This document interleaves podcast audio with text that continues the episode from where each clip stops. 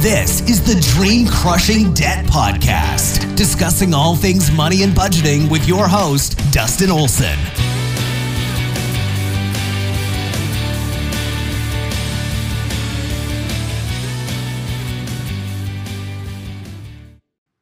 Hey, everybody, welcome back to another episode of Dream Crushing Debt. I'm super excited that you're here. And if you like the podcast, I'm going to ask you again subscribe to us, like us, comment for us so other people can know just how great the conversation is here at Dream Crushing Debt. To dive on into today's topic is the question How do you budget your money the 50 20 30 rule? If you've heard of this, it's probably because Senator Elizabeth Warren, in her recent book, has talked about what is considered basic financial health. You know, if you're living within your means inside of these, in, in this rule, then you have established good financial health month to month. So, what is it? Well, the 50 part of this rule 50% of your after tax take home income should be dedicated to things that you need. Now, what are things that you need? Well, for me, I have decided that this is your bills, like your mortgage, your car payment, your insurance, uh, things like that. Okay, those are static payments, those are things guaranteed to come out every month. So, about 50% of your take home income will go to that. Okay. The 20%, the 20, the 20% of this rule is then for savings. 20% of your after-tax take-home income should be dedicated to some savings, retirement, emergency funds, whatever, 20%. Okay? The 30% of this rule is pretty much for everything else. Is as she says for the wants that you have. Okay? I have taken this to interpret as um, the food I buy, the gas that goes in my car, uh, every time I eat out, the entertainment I enjoy, those are things that I want. Okay. That should be within 30% of my take home income. Okay. Now, when I set up my budget, I did not create a budget based off of these percentages. And even after reading about Senator Warren's suggestion for creating a budget like this, I felt like it was a bit too casual. Um, I don't know. I'm just like, based off percentage, it's like, well, you still have to know what you're spending your money on. Right? You have to know where your money's going to even to even be able to say, oh, I've maxed out my 30% for the month for things that I want. Okay. So I, I find it a little bit interesting her approach. However, I did take my existing budget and compare it against this 50 20 30 rule. And I was quite surprised that with my method of budgeting is pretty close to what she recommended. So I'm not disputing her amounts necessarily, but possibly the fact that we still have to track her money. So let me tell you how my budget breaks down into these percentages. The 50% of the rule, I actually come in at 52% of my needs every month. 52%, I was like, okay, that's pretty good.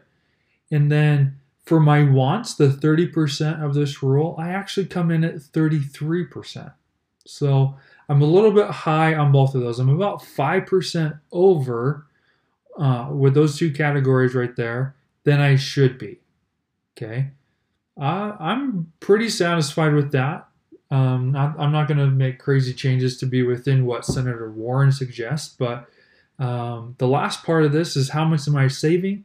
Well, if I'm 5% over, then that means I'm 5% below where I should be. So I'm at 15% of my take home income is going towards savings. So retirement, investments, and emergency funds. 15% of my take home income. I think those numbers right there are spot on and and are in line with a more casual approach to a budget presented by Senator Warren. So if you have read this or if you've uh, seen it probably in the news media, that's when I first was introduced to it as I was uh, scrolling through my news app and I saw that Senator Warren had published this and was talking about all you know Americans should live within this budget. If we're living within this, uh, uh, what do we want to call it? This divide of our income, then we will have enough for our needs. And and I would agree. I'm I'm within uh, just a few percentages of being in line with what Senator Warren suggests. However, like I said before, you can you can do this. You can say, "Great, 50% of my income is this, you know, another 30% is that, and 20% is this." Like that's great, but unless you're tracking your spending some way, how are you going to know? And this is more important with that 30% portion. Okay, it's it's easy to say 50% is this, my static bills are are here, you know, it, it's really easy to to fit in with some of you know the the needs in our lives and the savings part of our lives, you know, but it's the spending on our wants, it's the spending on everything else that can truly get away from us. And so if you're going to do this, please by all means do it, but also factor in a way to track your spending. Whether you write it down in a fancy notebook that you bought at Target, or you're using an app on your phone, or you sign up for an online service like mint.com, whatever it is, you have to track your spending and and be diligent to make sure that you're not spending more than that 30%. And if you are spending more than that 30%, that you're taking it out of some other area. So at the end of the day, 100% of your paycheck is accounted for, and you're not spending over 100% of your income.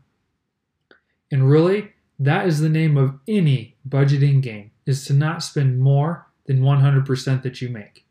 Living under 100% that you make gives you more opportunities to then go after goals in a more gazelle fashion, to just take every bit that you have and just tackle whether it be debt, whether it be a savings goal, a, a large purchase, whatever it is.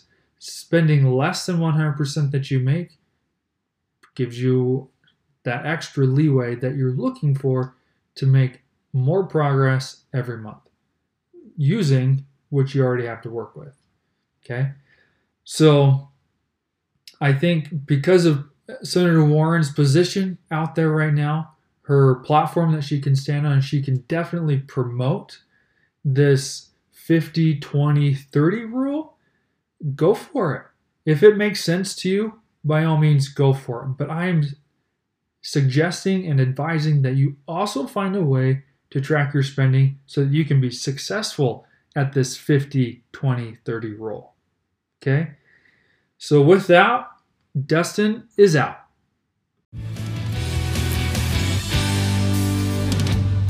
And that's a wrap. Thanks for listening. If you want more, we've got more at dreamcrushingdebt.com.